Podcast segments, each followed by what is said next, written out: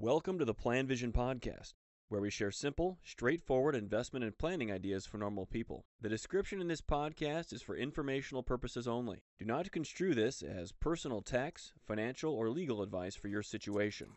Hey there, this is Mark Sorrell with the Plan Vision Podcast, and it's uh, Tuesday, March seventeenth. I'm going to do another quick uh, podcast on the coronavirus situation. Um, you know, I... work with people in the area of their finances. And so uh, this isn't a, a, an area of much concern for my clients. So I wanted to f- have a follow-up um, to the podcast that I did last week, just for some additional thoughts on this situation. Um, I want to reiterate some of the points that I made that when it comes to planning for your future and investing, again, there's really no change to what you would have done prior to this event. As to what's happening now, you keep saving, you keep investing for the future. You still continue to have the faith that you have in the markets that they will return. So there's no, there's no change to your approach on this whole thing. So I want to make that clear. I think it's clearly okay for investors that are, you know, starting or even in a regular and consistent program to buy more stocks right now and rebalance their portfolios. That's a wise thing to do that you would do in an event like this where there have been such dramatic losses in the stock market. It's encouraging that I'm hearing a lot of that. Or I'm hearing, I'm getting that question from a lot of my clients. Should I buy more stocks? And I would encourage them to do that. Another comment I would make is for people that have accumulated a lot of assets, uh, getting close to retirement or already in retirement, that the portfolio that you have, I hope, was already set up to deal with this. And that's one comment that I've made to my pre and post retiree clients. Are you really prepared for a panic? I don't mean a market sell-off, but a panic, which is what we have right now, in addition to the massive uncertainty about their future. So wanted to get those things, um, those thoughts out. Um, also, as we go through this process, um, for many of the people that that I work with, and for people in generally, their finances, or at least their investments, are not a major concern right now. It's just coping with this, this fast changing reality of the circumstances of the world that we live on. So, but, but I, what I, what I did want to provide more, more comments on were the broader implications of doing this. And I want to put in a really important qualifier on this. I'm not a sociologist. I'm not an economist, but I do have some observations. And also, no one knows where this thing is going.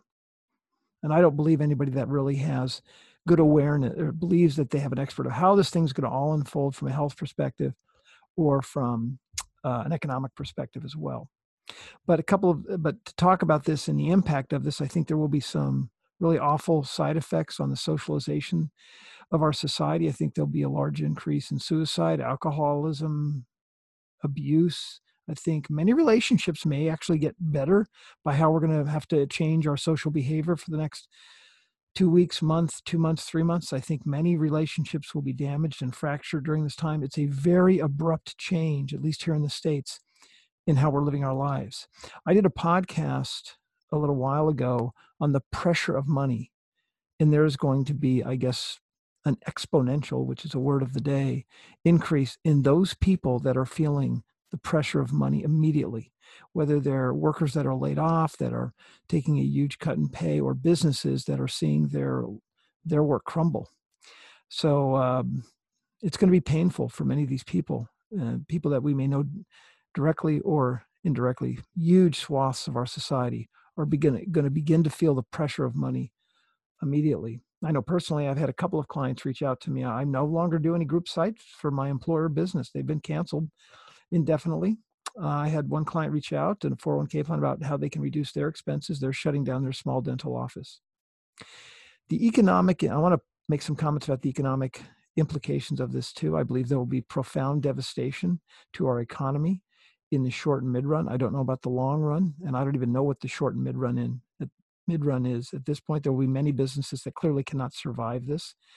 Um, and these are businesses that will are small and mid-sized businesses, maybe some large businesses as well. They couldn't have possibly have forecasted the complete cessation of business uh, in the U S And um, they're going to be casualties of this whole situation. Um, but the real people, when you, when you think of your situation, and some of you are, are going to be affected by this, it's not really your, I mean, this is going to be a double whammy or a triple whammy or whatever you want to call it for the people that lose their jobs, that lose their businesses. Those are the ones that are going to be hammered by this, separate from those that are affected from a health perspective. If your portfolio goes down, I believe it'll recover and the markets will return and, and investments will return. But those are the people where this kind of a recession or this kind of market sell-off becomes a depression and will could alter their lives for many years. In addition to the businesses that fail, it will be those businesses that rely on those businesses that will begin to struggle as well. I can imagine banks having serious financial problems, as many of the creditors that they have um, will begin to ask for relief on their debts.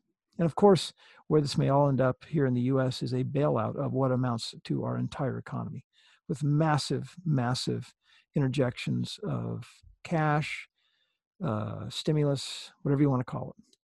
And I think that that'll fall on our future to pay for this. Uh, this cost, and it may be appropriate if, if it if it deems to be the case, but that's where um, that's how it works. So where does this end up? I'm not really sure. I'm not changing my investment strategy at all, continuing to invest on a regular and consistent basis. I think our economy here in the U S is still very strong, very powerful, and it was performing remarkably well prior to this event, with unemployment being incredibly low and growth being very steady. But again, this is a, the point of my podcast is a follow-up to my comments last week about not changing your investment strategy, was to talk about some of the bigger issues and the fact that I do believe that this is quite devastating to our economy in the short and mid-run. So there you go. Feel free to ask me any questions or drop me an email for you if you'd like. Thank you for listening to the Plan Vision Podcast. Let us know if you have any questions or comments on the topics covered.